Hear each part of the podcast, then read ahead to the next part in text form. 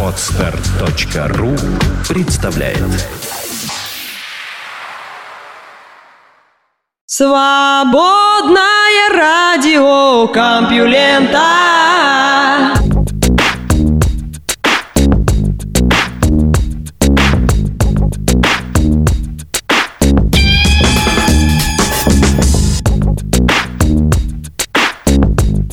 Всем привет после выходных. Добро пожаловать обратно в эфир свободного радиокомпьюлента. Вы слышите Лёшу Халецкого, а этот выпуск называется «Цветочный сад». У нас сегодня целый цветник новостей и пионы, и астры, и тюльпаны, и гладиолусы. Я же говорю «Цветочный сад». Предлагаю поступить к поливке. Наука и техника Красное мясо вредит сердцу.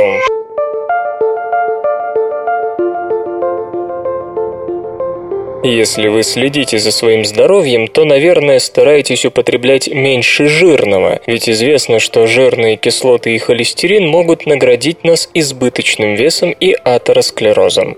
Однако, даже если вы выбираете для стейка или котлеты мясо с минимальным количеством жира, это еще не значит, что вам удастся избежать проблем с сердцем. Как показали исследования ученых из Кливлендской клиники, красное мясо само по себе способно расстроить сердечно-сосудистое здоровье здоровья. Впрочем, ученые уже обращали внимание на то, что интенсивное употребление красного мяса даже при низком уровне жиров в нем повышает вероятность смерти от проблем с сердцем. Однако до поры это оставалось лишь простой статистикой, хотя и весьма интригующей. Исследователи из Кливлендской клиники под руководством Стэнли Хейзена попробовали как раз докопаться до причин этой статистики, и причины, как можно было ожидать, оказались связаны с кишечной микрофлорой. Для эксперимента ученые пригласили 77 добровольцев и начали кормить их L-карнитином, левокарнитином, аминокислотой, которая в особо больших количествах содержится в красном мясе, хотя есть и в других пищевых продуктах. Часть тех, кто участвовал в эксперименте, были вегетарианцами разной степени убежденности, и в их случае можно было отслеживать только влияние L-карнитина, не обращая внимания на другие мясные вещества. Как пишут исследователи в Nature Medicine интенсивное употребление L-карнитина повышало в крови уровень триметиламино-Н-оксида. Триметиламин-Н-оксид же, как считается, влияет на интенсивность обмена холестерина, и чем его больше, тем медленнее холестерин уходит со стенок кровеносных сосудов. А чем чреват холестерин на стенках сосудов, мы все хорошо знаем. Однако у испытуемых вегетарианцев уровень триметиламин-Н-оксида в крови был все равно ниже, чем у мясоедов. Ученые объясняют это тем, что в пищеварительном тракте у тех и других живут разные бактерии. Это удалось подтвердить соответствующими анализами. То есть L-карнитин не сам по себе приводил к повышенному уровню триметиламин-Н-оксида. Для этого требовались посредники в виде бактерий, а бактерии, скорее всего, появлялись благодаря мясному рациону. Ученые провели статистические исследования среди 2600 человек, и связь между L-карнитином, триметиламин N-оксидом и сердечно-сосудистыми заболеваниями подтвердилось. Чем больше было L-карнитина и триметиламин-N-оксида, тем ощутимее были проблемы с сердцем. Эксперименты на мышах подтвердили роль микрофлоры. Если мышей лишали желудочно-кишечных бактерий, L-карнитин никак не влиял на образование атеросклеротических бляшек в сосудах. То есть с большой долей уверенности можно сказать, что именно бактерии с помощью мясного L-карнитина повышают уровень триметиламин-Н-оксида и увеличивают вероятность накопления холестерина на стенках сосудов. Какие именно метаболические превращения тут происходят, ученым еще предстоит выяснить. Эти данные заставляют иначе взглянуть на представление о полезности или вредности тех или иных пищевых продуктов. Возможно, вообще нет продуктов, которые были бы полезны или вредны сами по себе, а их влияние на организм необходимо определить, учитывая мнение микрофлоры. Кто знает, может быть даже полезнейшие органическо-натуральные растительные продукты, употребляемые самыми правоверными вегетарианцами, могут нанести весьма мощный вред здоровью, если только попадут в лапы не к тем бактериям. У сердца и крови нашли обоняние.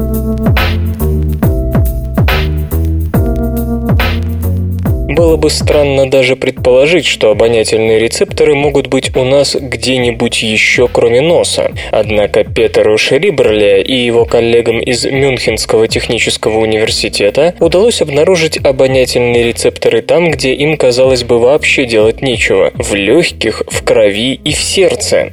Эксперименты показали, что, например, кровяные клетки реагируют на ароматические молекулы. Клетки двигались к источнику приятного запаха.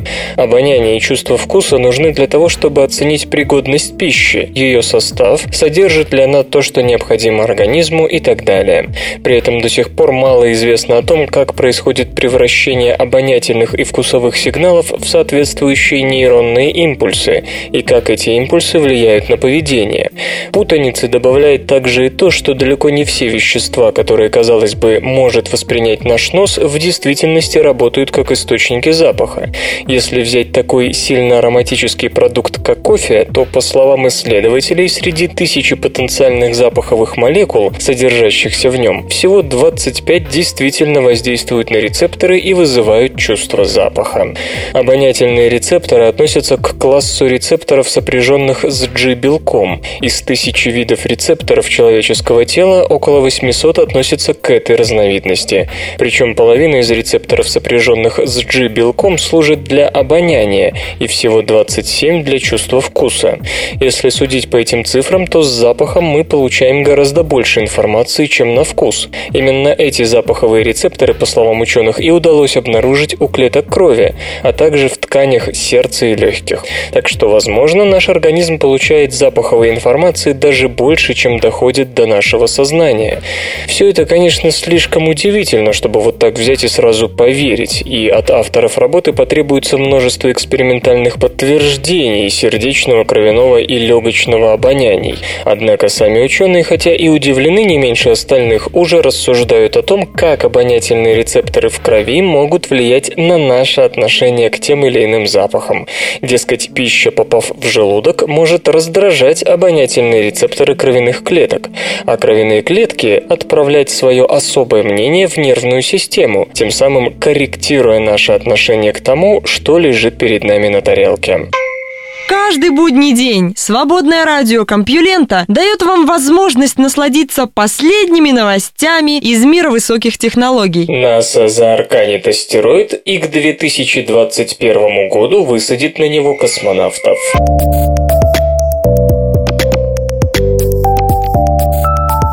Сенатор Клэренс Уильям Нельсон, бывший астронавт, летавший на Колумбии, выступил в пятницу с заявлением о том, что НАСА готовится к 2019 году заарканить астероид диаметром 7 метров 60 сантиметров и доставить его на окололунную орбиту. Заявление, замечу, сделано на фоне давно известного интереса НАСА к такому проекту. Однако до последнего времени никто не знал, насколько затея разделяется руководством США. Похоже, переговоры все же увенчались увенчались успехом. Господин Нельсон сообщил, что 100 миллионов долларов уже запланированы президентом Обамой для внесения в бюджет 2014 года. Сенатор, являющийся председателем подкомитета по науке и космосу, изображает дело относительно простым. Найдите идеального кандидата в астероиды и подтяните его ближе с помощью роботизированного корабля. Пока до 2014 года речь идет лишь о поиске подходящего кандидата в астероиды. Впрочем, тело диаметром 7 метров 60 сантиметров, вообще говоря, это не астероид. Все, что меньше 10 метров, принято относить к метеороидам, лучше всего известным вам потому, что рвануло недавно над Челябинском.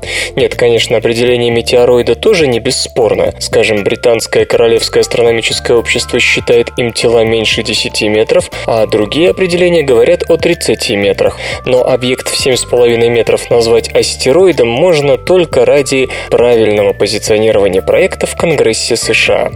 Оно, согласитесь, звучит куда внушительнее, чем слово с корнем «метео».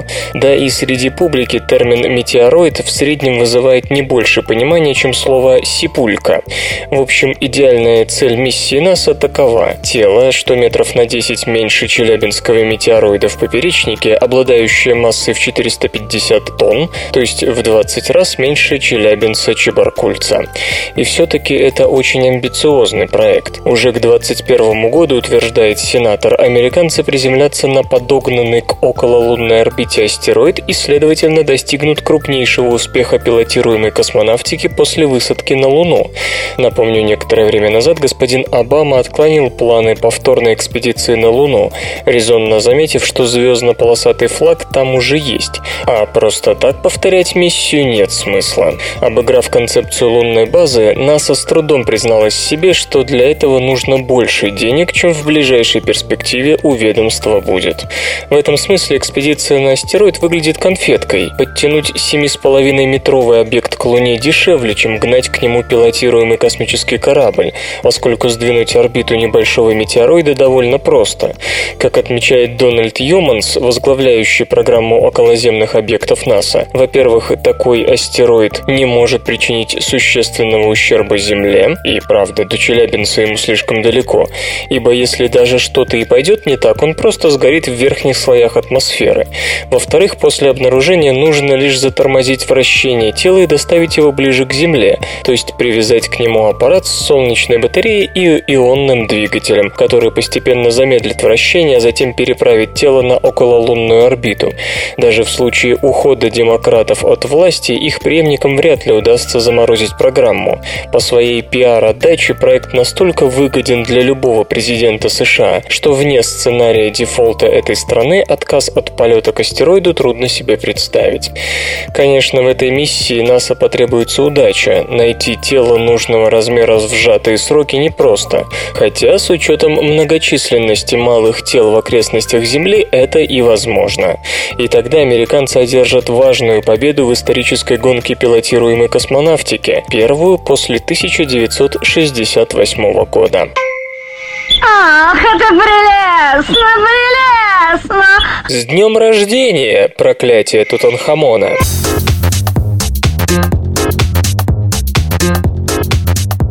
5 апреля 1923 года 57-летний лорд Карнарван, оказавший финансовую поддержку поискам Тутанхамона и открывший гробницу вместе с египтологом Говардом Картером, скончался от укуса комара, которого он прихлопнул во время бритья.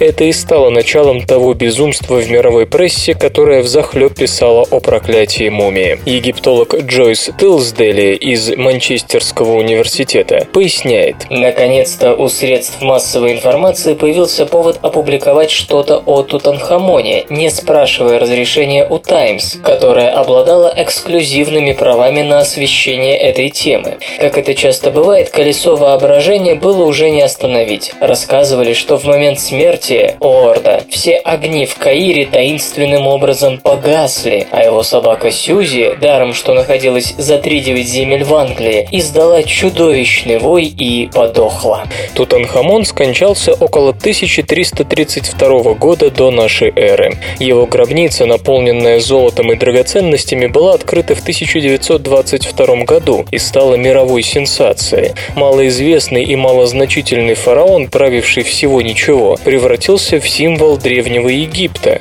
Изучение мумии продолжается по сей день. История о том, как в Египте нашли нетронутую грабителями гробницу, на что никто уже не надеялся, появился, настолько впечатлила обывателя, что просто необходимо было придумать подходящую случаю сказку. Например, отключение электроэнергии в Каире было тогда обычным делом, и нет ничего странного, что одно из них совпало со смертью какого-то человека. Сьюзи отправилась в собачий рай 4 часа спустя после хозяина, но любителей фантастики это не заинтересовало. О том, что нечто подобное этому мифу должно было родиться, свидетельствуют и слова, написанные написанные романисткой Марией Коррелли еще до смерти Карнарвана. «Не могу не думать об опасностях, которые разбудили вторжение в последнее пристанище египетского царя, гробница которого тщательно и торжественно охранялась, и ограбление его вотчины. Вот почему я спрашиваю, укус ли комара столь серьезно заразил лорда Карнарвана?» После того, как несчастный умер, Коррелли распространила ложный слух о том, что на гробнице Тутанхамона вырезана фраза «Смерть смерть крылата слетит к тому, кто вступит в гробницу фараона. Карнарван был единственным участником той экспедиции, которого постигла ранняя смерть, поэтому мифотворцам пришлось потрудиться. В 1923 году египетского принца Али Кемаль Фахмибея, который однажды побывал в гробнице, застрелила собственная жена. Еще один посетитель могилы, французский египтолог Жорж Бенедикт, куратор Лувра, умер в 1926 году в возрасте 69 лет. Альберт Литгоу, главный египтолог Метрополитен-музея Нью-Йорка, скончался в 1934 году в возрасте 66 лет. Его тоже связали с проклятием, потому что он осматривал открытый саркофаг Тутанхамона за 10 лет до этого. В самом деле, говорит госпожа Тилсдели, о чем было писать прессе? О ничем не примечательной жизни Тутанхамона? О гробнице, в которую репортеров не пускают? Об относительно спокойной смерти фараона, не омраченной никакими заговорами? Или о загадочном древнем проклятии? Игры. Завершился сбор средств на разработку Torment Tides of Numenera. Всего 6 часов потребовалось ролевой игре Torment Tides of Numenera на сбор в системе Kickstarter 900 тысяч долларов. Дальше вопрос стоял так. Как далеко удастся продвинуться девелоперам из студии In Exile, решившей создать идейную наследницу знаменитой RPG Planescape Torment? Теперь мы знаем ответ. За месяц проект стал одним из самых обласканных пользователями, уступив лишь космосиму Star Citizen. На призыв автора авторов Tides of Numenera откликнулись свыше 74 тысяч человек, собравших 4 миллиона 188 тысяч долларов. И это только через Kickstarter. А ведь еще можно было делать взносы через PayPal, чем воспользовались около 2000 игроков, вклад которых равен 127 тысячам. Кстати, если вы не успели присоединиться к проекту, то пользоваться PayPal копилкой можно будет до конца апреля. Собранных средств достаточно достаточно для добавления в игру второго большого города, существенного расширения всех локаций, привлечения трудившихся над оригинальной Planescape Torment главных разработчиков, включая Криса Авелона, и увеличения объема музыки в исполнении Марка Моргана. Если же с помощью PayPal удастся достичь 4,5 миллионов, у вашего персонажа и его компаньонов появится собственная крепость. Вселенная грядущей игры создана Монте Куком, человеком, долгое время работавшим над миром D&D и участвовавшим в создании оригинальной Planescape.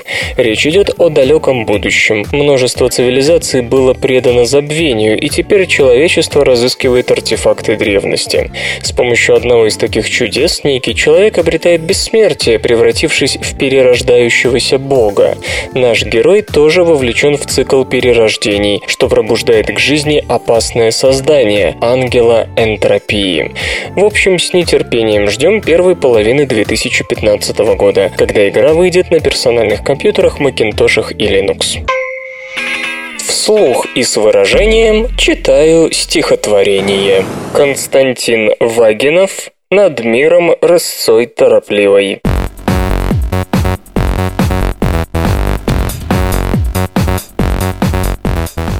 Над миром рысцой торопливой Бегу я, спокоен и тих. Как будто обтечь я обязан И каждую вещь осмотреть. И мимо мелькают и вьются Заметно к могилам спеша В обратную сторону тени Когда-то любимых людей. Из юноши дух выбегает, А тело старее живет, А девушки синие очи За нею как глупость идут.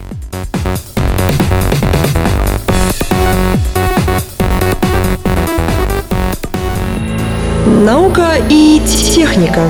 Кто был первым американцем?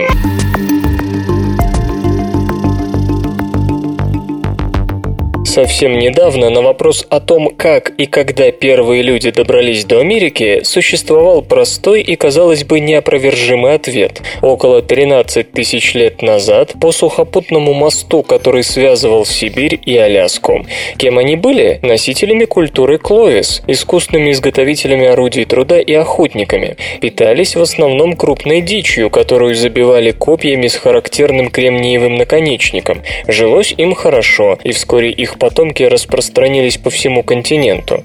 Эта модель была так неотразима, что в течение многих лет никто из археологов даже не помышлял об альтернативе.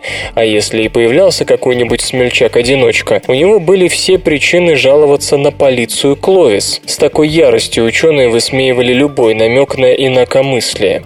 Те времена давно прошли. Благодаря новым свидетельствам вопрос о первых американцах вновь стал открытым. Гипотеза о первенстве культуры Кловис еще не умерла, но большинство исследователей уже не считает, что она лучше всех согласуется с полученными данными. Поэтому вполне уместно спросить снова, как и когда первые люди добрались до Америки. Колонизация Америки давно очаровывает и разочаровывает археологов. Это была последняя великая миграция, заключительный этап исхода из Африки, завершившегося заселением всех континентов Земли, подходивших для этого. Охотники на крупную дичь, выходцы из Азии, всегда считались наиболее вероятными кандидатами на роль американских первопроходцев, но первым эту идею научно сформулировал археолог Венс Хейнс из Аризонского университета в середине 60-х годов прошлого века. Согласно этой модели, около 13,5 тысяч лет назад, в конце последнего ледникового периода, у людей на короткое время появилась возможность наконец дойти до Северной Америки. Поскольку огромный объем воды оказался заперт в ледниках, уровень моря понизился, и между Сибирью и Аляской образовался сухопутный мост, условно называемый Берингией. Как только вновь потеплело, огромные ледяные щиты, покрывавшие Берингию и блокировавшие доступ к Северной Америке, отступили, и к востоку от скалистых гор появился коридор, по которому можно было пройти на новый континент. В пользу этого предположения говорят обильные находки характерных каменных орудий в США и на севере Мексики, относящиеся как раз к этому периоду, а также время исчезновения более 30 групп крупных млекопитающих Северной Америки, в том числе мамонтов, верблюдов и саблезубых кошек, на которых, скорее всего, охотились представители культуры Кловис. Но в последние годы накопилось множество свидетельств, не укладывающихся в рамки этой гипотезы. В 97-м делегация из дюжины выдающихся археологов посетила стоянку Монте-Верде на юге Чили, которую обнаружили в 70-х годах, и возраст которой оценивали в 14 800 лет. Та поездка стала поворотным пунктом для модели Clovis First, ибо большинство участников группы вдруг передумалось. Судя по недавнему опросу 132 археологов, около двух третей уверены, что это действительно стоянка культуры более древней, чем Кловис. С тех пор были обнаружены и другие археологические свидетельства более раннего заселения Америки. Противоречат старой теории и результаты исследований ДНК. Сравнение геномов современных азиатов и индейцев с учетом времени, понадобившегося для накопления различий между этими группами, показало, что первый человек ступил на американскую землю по крайней мере 15 тысяч лет назад, то есть примерно на полторы тысячи лет раньше, чем утверждает модель Clovis First. Чем парируют ортодоксы? Например, Стюарт Фидл из консалтинговой фирмы Lewis Berger Group считает странным, что нет следов техногенного воздействия первых палеоиндейцев на природу и вымирания видов. К тому же новые модели, по его словам, непоследовательны и противоречивы. Всего 20 лет назад такие, как он, были в большинстве, но сегодня правят бал те, кто считает, что культура Кловис не была первой. Например, Майкл Уотерс, директор Центра изучения первых американцев Техасского университета, уверяет, что получены надежные доказательства.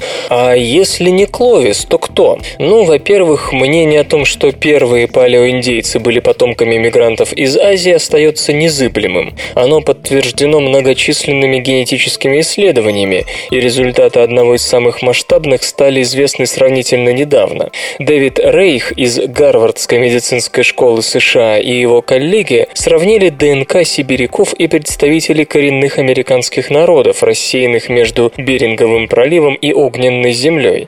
Действительно, вторые родственны первым, а заселение, заключают исследователи, проходило тремя волнами.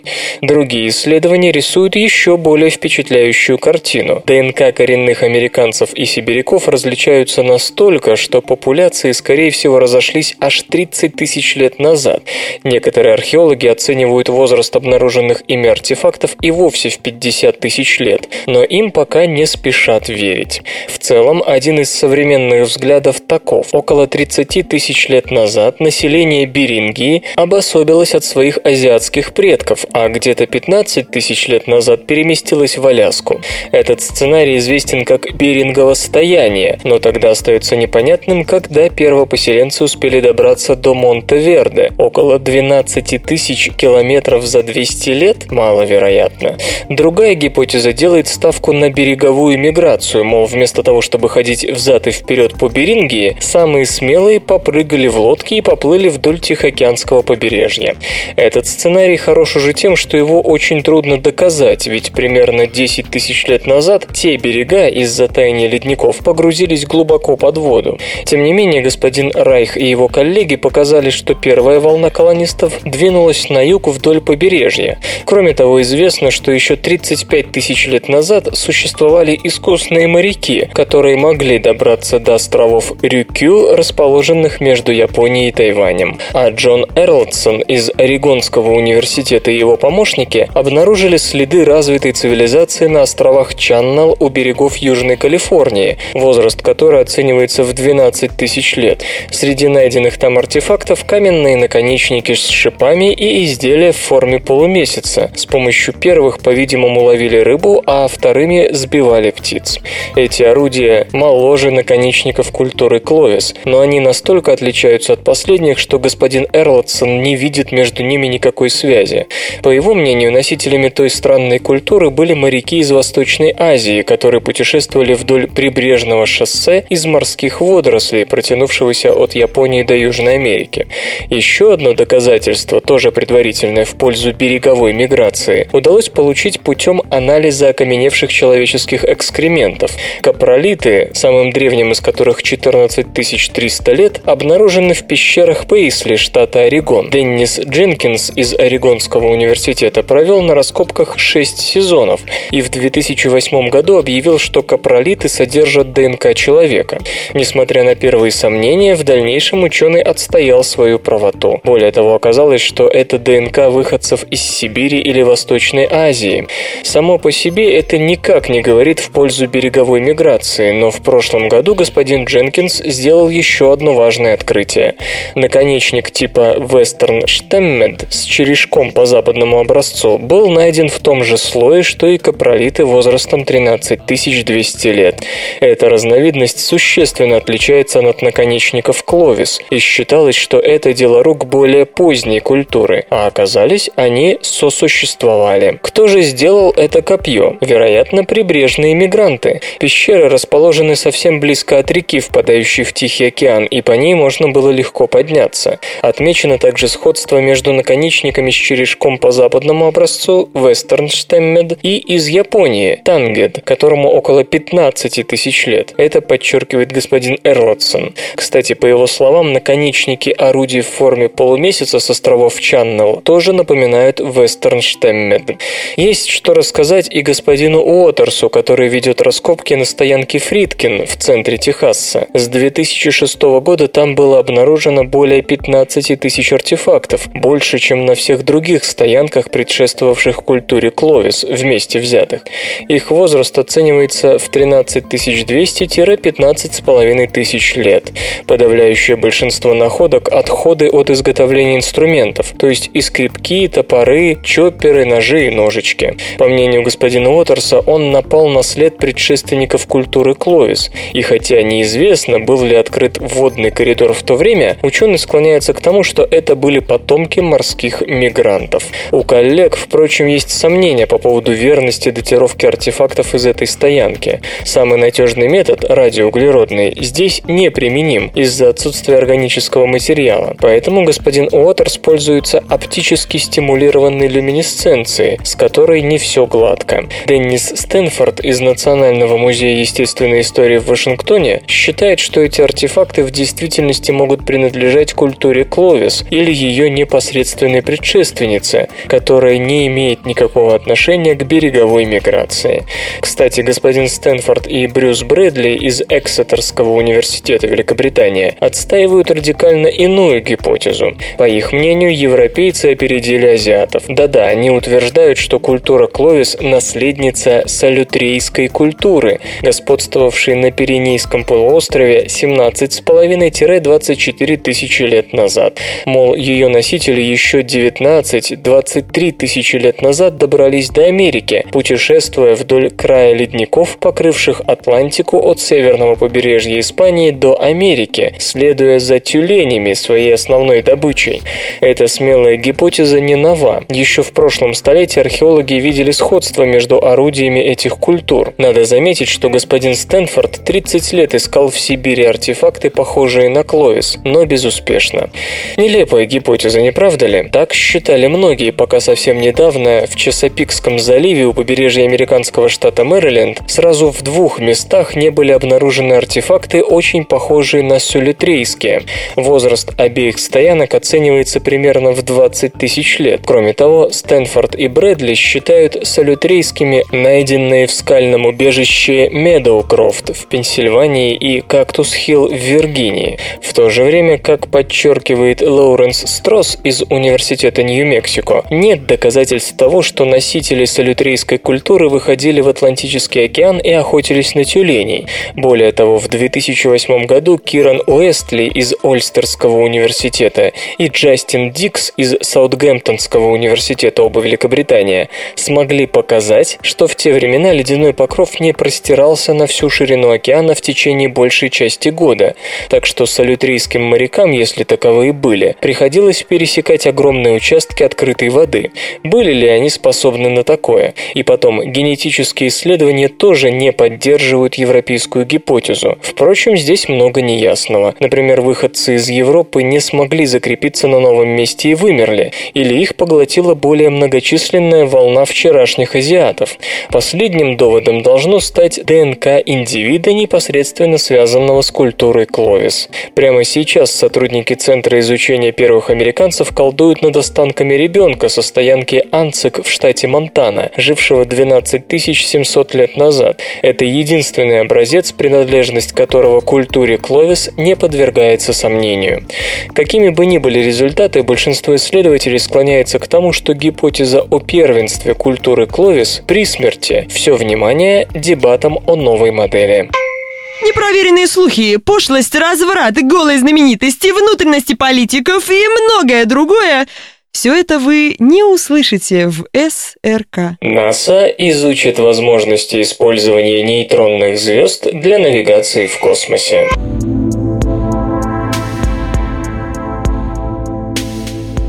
В пятницу 5 апреля 2013 года НАСА заявила о намерении запустить в 2017 году по программе Astrophysics Explorer Program миссию Neutron Star Interior Composition Explorer Station Explorer for X-Ray Timing and Navigation Technology, сокращенно NICER Sextant. Стоимость начинания около 55 миллионов долларов, однако его результаты обещают быть не такими скромными, как затраты. Комплекс из 56 миниатюрных рентгеновских телескопов Найсер будет установлен на Международной космической станции за пределами герметичных отсеков, что и обусловило низкую стоимость проекта, так как тут не нужен отдельный космический аппарат. Он будет изучать источники космических лучей в рентгеновском диапазоне, что поможет лучше понять нейтронные звезды, остатки звезд значительной массы от 1,4 до 2 солнечных, настолько плотные, что чайная ложка с их веществом весила бы миллиард тонн. Помимо прояснения характера процессов в недрах нейтронных звезд, проект позволит использовать миллисекундные пульсары, наиболее быстро вращающиеся нейтронные звезды, в качестве маяков в системе ориентации в глубоком космосе. Напомню, GPS, действующая на Земле, там бесполезна, да и сеть дальней космической связи НАСА, применяемая для ориентации космических аппаратов сегодня, теряет в эффективности эффективности с удалением аппарата от Земли.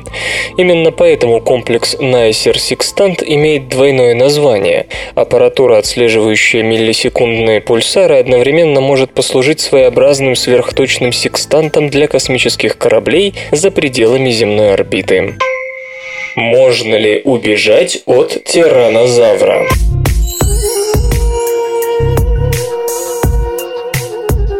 Насколько быстро бегал тиранозаурус Рекс? Биомеханики полагают, что царь тиранозавров был чертовски быстр, но, вероятно, не так быстр, как вы думаете. Этот вопрос обсуждается давным-давно. В конце 19 века никто не сомневался в высоких скоростных качествах этих гигантских ящеров, но к середине 20 века возникла иная точка зрения. На новых реконструкциях Тирекс стоял совершенно прямо, а за ним волочился большой хвост, так Такое существо могло передвигаться лишь медленно и неуклюже. В последние десятилетия модель передвижения этих животных вновь подверглась пересмотру. Одни говорят, что Тирекс мог развивать скорость до 20 метров в секунду. Другие полагают, что это был умеренный бегун, не быстрый, но и не медленный. Например, Джон Хатчинсон из Королевского ветеринарного колледжа Великобритании считает, что максимум находился где-то в диапазоне 5-11 метров в секунду. Напомню, рекорд Усейна Болта равен почти 12 метрам в секунду. Впрочем, сверхспортсменам тоже удалось бы спастись, если бы на них набросился не самый быстрый тиранозавр. Остальные попали бы к нему на обед.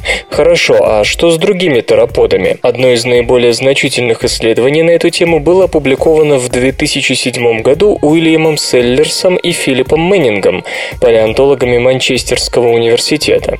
Оно уникально тем, что с помощью компьютерной программы GateSim удалось смоделировать максимальную скорость пяти динозавров – Компсогната, Велоцираптора, Делофазавра, Аллозавра и Тирекс. Все они, заметьте, ходили на двух ногах и были плотоядными. На основании известных моделей ископаемых дуэт произвел реконструкцию опорно-двигательного аппарата динозавра. Затем GaitSym проверила каждую модель с помощью различных комбинаций схем мышечной активации. Те из них, которые позволяли позволяли динозавру пробежать хотя бы 15 метров, подверглись дополнительному анализу. Напоследок Селлерс и Мэннинг воспроизвели бег человека, эму и страуса, то есть видов, для которых известна максимальная скорость, чтобы проверить точность результатов GaitSym. На основании получившейся таблицы составлена инфографика, которую вы можете увидеть на странице этой новости на сайте compulenta.ru. Расчетная скорость T-Rex 8 метров в секунду оказалась прямиком посреди диапазона 5-11 метров в секунду, упомянутого господином Хатчинсоном. Вывод. Чем меньше двуногий теропод, тем быстрее он бежит. Но каким бы ни был медленным тиранозавр, он все же на одну десятую метра в секунду опережает человека. Отметим, Селлерс и Мэннинг исходили из того, что масса тела тиранозавра составляет 6 тонн, тогда как в 2011 году господин Хатчинсон показал, что она могла достигать 8 тонн. Если он прав, то у путешественника путешественника во времени еще будет какой-то шанс оторваться от преследователя. И встать! Она с тобой разговаривает подпоручик! Зачем Министерству обороны США десятиметровые ветряки?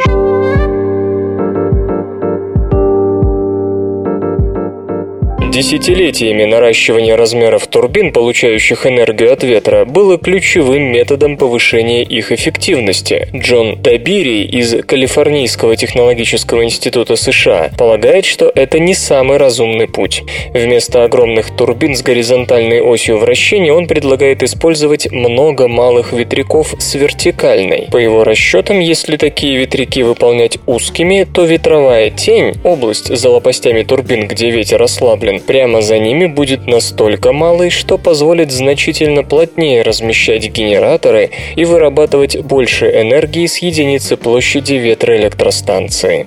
Дополнительным преимуществом, утверждает исследователь, указывающий на собственные вычисления, является то, что часть ветрового потока будет обтекать узкие вертикальные ветряки, при этом наращивая свою скорость. А поскольку КПД ветротурбины пропорционален кубу скорости ветра, установки за первым рядом рядом будут работать эффективнее. Однако оптимальным такой метод станет только при плотном расположении турбин. Существующие гиганты с горизонтальной осью вращения дают такую ветровую тень, что соседний ветряк надо располагать слишком далеко, чтобы эффект роста скорости ветра от него можно было использовать. Что на выходе? Идеальная эоловая электростанция будет состоять из множества узких 10-метровых ветряков с вертикальной осью вращения и мощностью всего в 3-5 кВт каждый. Размах лопастей средней турбины не более 1,2 метра. Подобную систему уже испытывают в Южной Калифорнии, хотя она и насчитывает всего 24 ветряка. Господин Добири уверен, что для полного раскрытия потенциала такой схемы нужно больше. Что показала экспериментальная эксплуатация? При средней скорости ветра в 5,1 метра в секунду с единицы площади удается снять больше энергии, чем в случае 100-метрового традиционного ветряка, работающего при средней скорости ветра в 8 метров в секунду.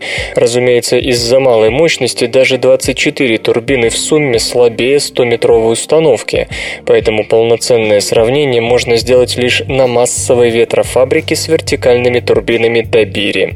Именно это и планируют ученые. Промышленно-опытная станция из 50-70 установок прямо сейчас строится в Айгугиге, близ южного побережья Аляски. 10 установок заработают уже в этом году. В планах замена группами ветряков обычных дизельных генераторов, которые останутся резервным энергоисточником. Казалось бы, при чем тут Министерство обороны США, на деньги которого строится эта станция? Удаленные базы США нуждаются в энергии, обычно вырабатываемой при помощи тех же дизель-генераторов. Это не просто дорого. Топливо для войск стоит в таких местах больше 100 долларов за литр. Учитывая, что добыча энергии при помощи дизель-генераторов и так намного дороже использования теплоэлектростанций, вы поймете, почему только на работу кондиционеров для американских солдат в Афганистане и Ираке уходит свыше 20 миллиардов долларов в год. А это, увы, значительно превышает годовой бюджет НАСА или, скажем, в полтора раза больше военного бюджета России в 2003 году. Между тем, перевозя вышеупомянутое топливо по 100 долларов за литр, американские части, согласно утверждению бригадного генерала Стивена Андерсона, потеряли более тысячи человек убитыми, что не удивляет. Топливные конвои везде и всегда являются основной целью атак сил местного сопротивления. Ветряки же могут сэкономить огромную часть ввозимого топлива и позволить конвою в том же Афганистане реже передвигаться по дорогам, снизив общие потери. Для энергоснабжения удаленных баз ветряки Добири подходят лучше других. Они снимают больше электроэнергии с единицы площади, бескрайние поля трудно охранять, намного ниже, всего 10 метров, то есть менее опасны для военных летательных аппаратов. К тому же почти не мешают работе радаров, которые в присутствии обычных крупных ветряков иногда превращаются в генератор случайных образов. Кроме того, из-за малой высоты установки генератор, преобразующий кинетическую энергию лопастей в электрическую, находится у новых турбин на Земле, а не на высоте 30 этажа. А это радикально упрощает обслуживание ветряков, да и их установку. Разумеется, хотя успех в армейской инкарнации к такой схеме рано или поздно придет, чтобы малые ветряки с вертикальной осью вращения оказались эффективными в гражданской экономике, их нужно научиться производить массово и при минимальных издержках. Посмотрим, удастся ли конструкторам преодолеть этот, пожалуй, самый сложный барьер. Интернет и связь. Русскоязычную Википедию могут заблокировать.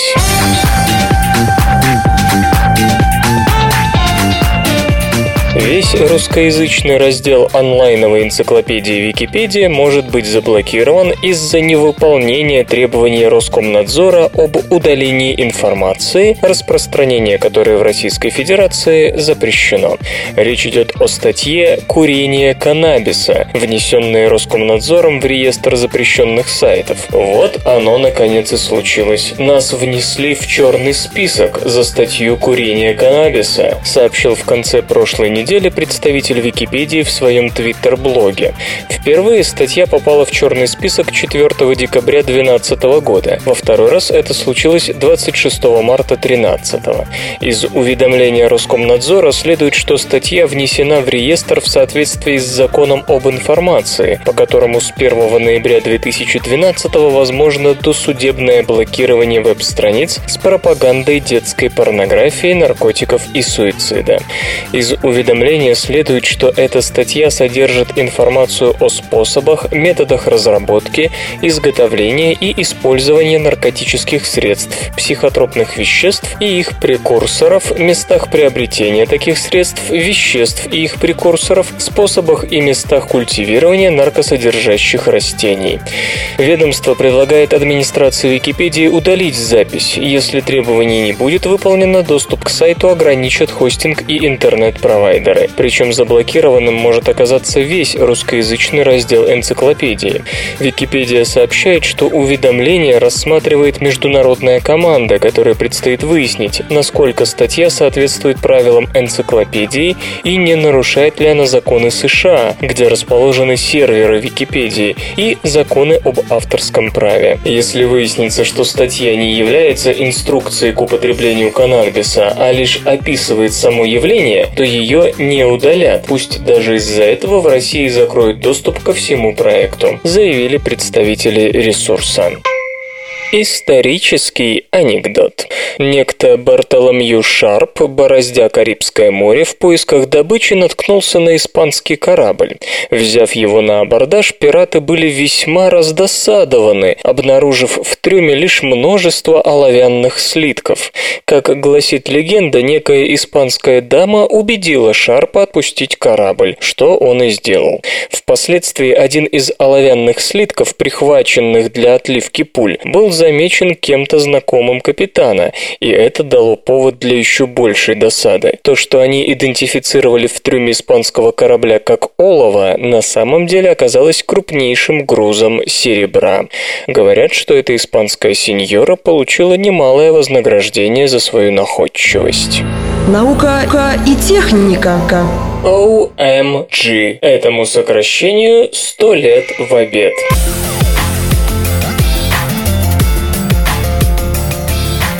По сей день 6 из 10 британцев признаются, что время от времени получают СМС с текстом, который повергает их в недоумение.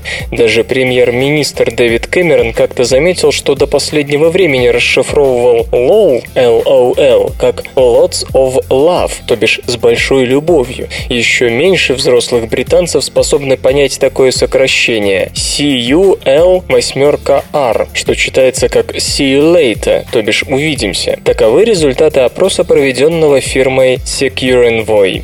Между тем, многие из этих сокращений уже вышли за пределы СМС и теперь используются везде и всюду, от посланий по электронной почте до обновлений статусов в социальных сетях. Даже те, кому за 50 употребляют BTW, что значит by the way, кстати, и IMHO, in my humble opinion, по моему скромному мнению, в своих электронных посланиях. Так отмечают аналитики. При этом 4 человека из 10 опасаются, что из-за этой практики дети так и не научатся правильному английскому языку. Все это результат того, что в первых мобильных телефонах существовало ограничение на СМС в 160 знаков. Те времена давно прошли, но нынче популярен Twitter, который разрешает набрать за раз и того меньше – 140 символов. Компания Secure Envoy сообщает, что четверть населения Великобритании предпочитает язык текстинга нормальной речи. Кстати, в этом нет ничего нового нового. Подобные новообразования возникали и раньше, в эпоху телеграфа и открыток. Например, OMG. Это одно из самых популярных выражений подростков, знакомых с новейшей техникой и английским языком.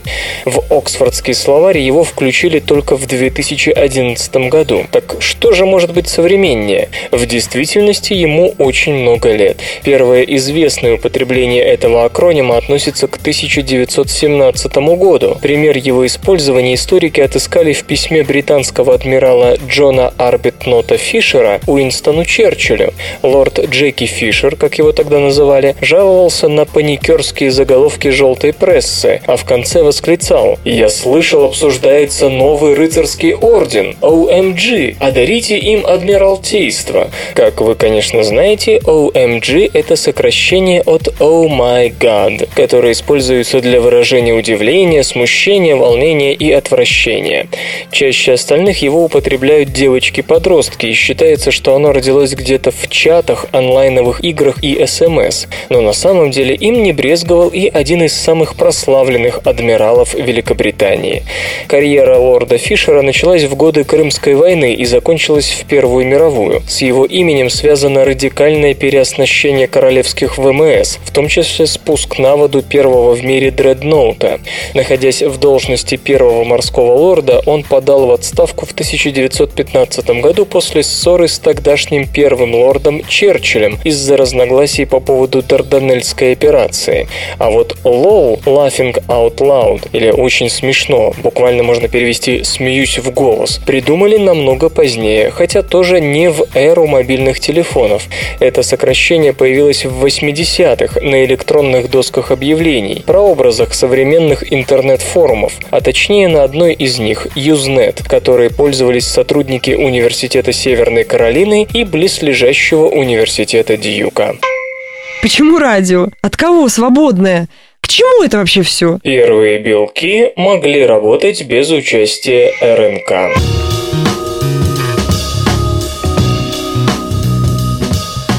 Среди теорий о возникновении жизни на Земле особой популярностью пользуется гипотеза мира РНК.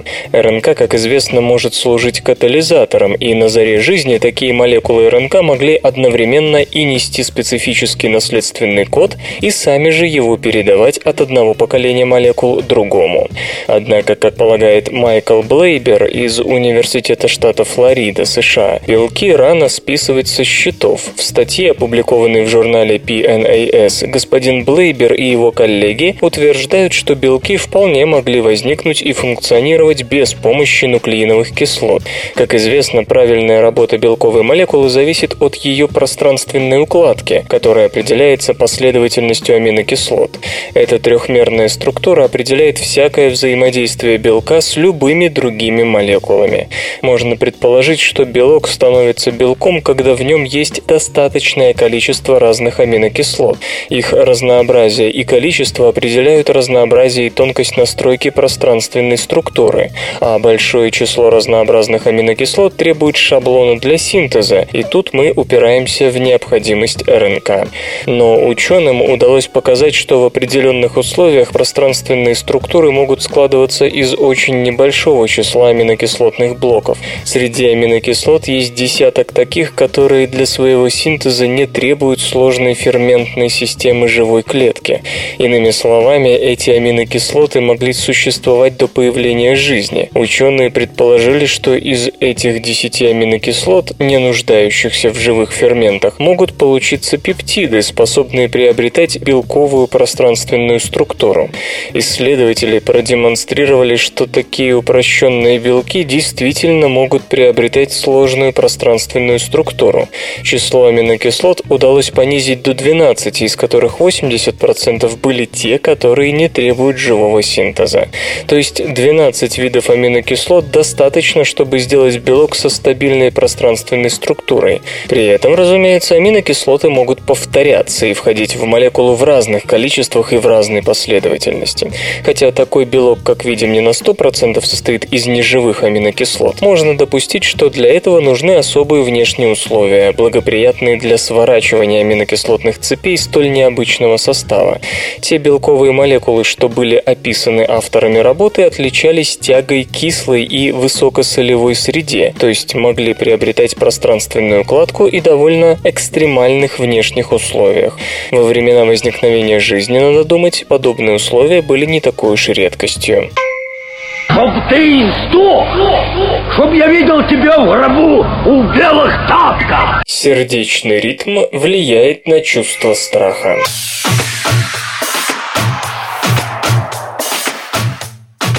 Сильные эмоции, в том числе страх, влияют на ритм сердца. Однако, как показали исследования врачей из медицинской школы Брайтона и Сассекса, Великобритания, сердце тоже может влиять на эмоциональную реакцию нервной системы.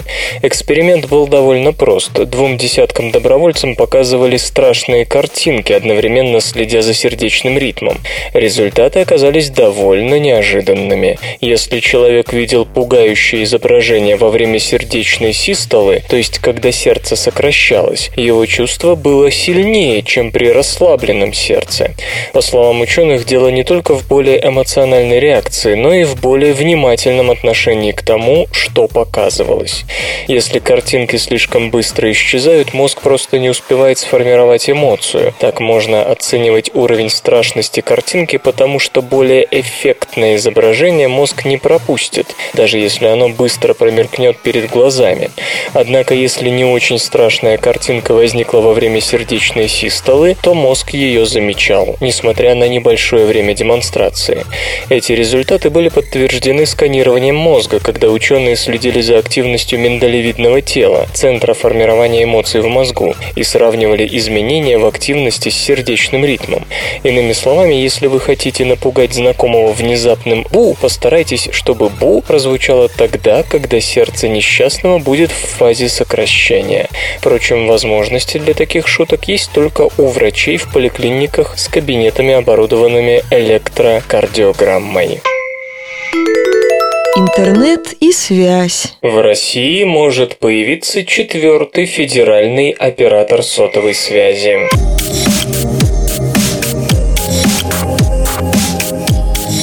Акции компании «Большой тройки» на последних торгах подешевели, что, по мнению участников рынка, связано с появлением информации о возможном создании в России четвертого федерального оператора сотовой связи. На прошлой неделе группа ВТБ объявила о завершении инвестиционной сделки по приобретению подразделения «Теле2 Россия» у шведской «Теле2 АБ». Сумма выплат равна 2 миллиардам 400 миллионам долларов за 100% акций акционерного капитала Теле2 Россия и миллиард 150 миллионов долларов чистого долга. Сообщается, что сейчас ВТБ обсуждает возможность партнерства с Аркадием Ротенбергом, покупающим у Marshall Group 10,7% обыкновенных акций Ростелекома. Рассматривается вариант создания совместного предприятия, в которое ВТБ внесет Теле2 Россия, а господин Ротенберг пакет в Ростелекоме. Это предприятие станет виртуальным оператором в сетях Ростелекома, имеющего лицензию на мобильную связь третьего и четвертого поколения. Фактически речь идет о формировании четвертого федерального сотового оператора. Появление нового оператора мобильной связи может привести к переделу рынка и началу ценовых войн. Кроме того, сократится рентабельность компаний, предоставляющих услуги сотовой связи. ВТБ информацию о переговорах с господином Ротенбергом пока не подтверждает. Представители большой тройки от комментариев отказались. Компьютер.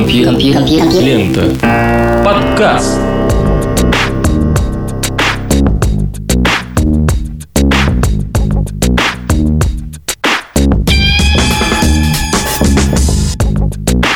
Цветочный сад завял. Нет, ладно, пускай дальше цветет. Что это я завял, завял. Просто выпуск подкаста под названием «Цветочный сад» закончился. Вы слышали Лешу Халецкого, свободное радио Компьюлента и финальная песня. Свободное радио Компьюлента.